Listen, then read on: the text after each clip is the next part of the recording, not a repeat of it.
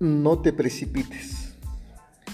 Cuando aquella tarde llegó a la vieja estación, le informaron que el tren en el que ella viajaría se retrasaría aproximadamente una hora. La elegante señora, algo fastidiada, compró una revista, un paquete de galletas y una botella de agua para pasar el tiempo. Buscó un banco en el andén central y se sentó preparada para la larga espera. Mientras hojeaba su revista, un joven se sentó a su lado y comenzó a leer un periódico. De modo imprevisto, la señora observó cómo aquel muchacho, sin decir una sola palabra, estiraba la mano, agarraba el paquete de galletas, lo abría y comenzaba a comerlas una a una despreocupadamente.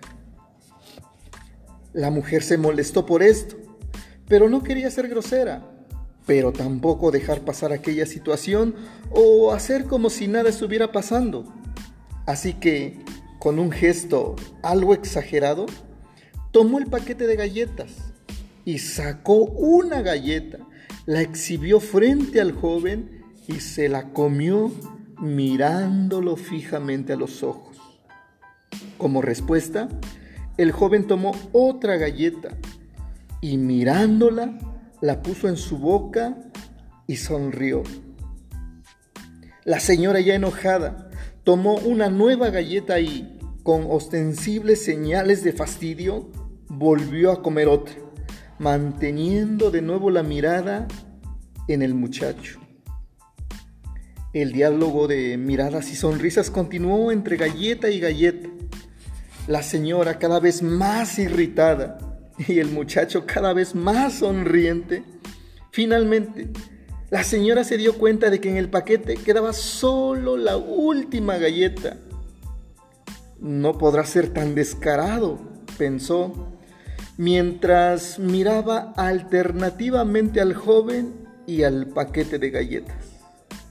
Con calma, el joven alargó la mano, tomó la última galleta y con mucha suavidad la partió exactamente por la mitad. Así, con un gesto amoroso, le ofreció la mitad de la última galleta a su compañero de banco. Gracias, dijo la mujer, tomando con rudeza aquella mitad. De nada, contestó el joven sonriendo mientras comía su mitad. Entonces el tren anunció su partida. La señora se levantó furiosa del banco y subió a su vagón. Al arrancar, desde la ventanilla de su asiento, vio al muchacho todavía sentado en el andén y pensó, ¡qué insolente! ¡Qué maleducado! ¿Qué será de nuestro mundo con personas como esas? Sin dejar de mirar con resentimiento, sintió la boca reseca por el disgusto de aquella situación y abrió su bolso para sacar la botella de agua y se quedó totalmente sorprendida cuando encontró dentro de su bolso su paquete de galletas. ¿Cuántas veces nuestros prejuicios y decisiones apresuradas nos hacen valorar erróneamente a las personas y cometer las peores e-, equivocaciones. ¿Cuántas veces la desconfianza ya instalada en nosotros hace que juzguemos injustamente a personas y situaciones sin tener un motivo?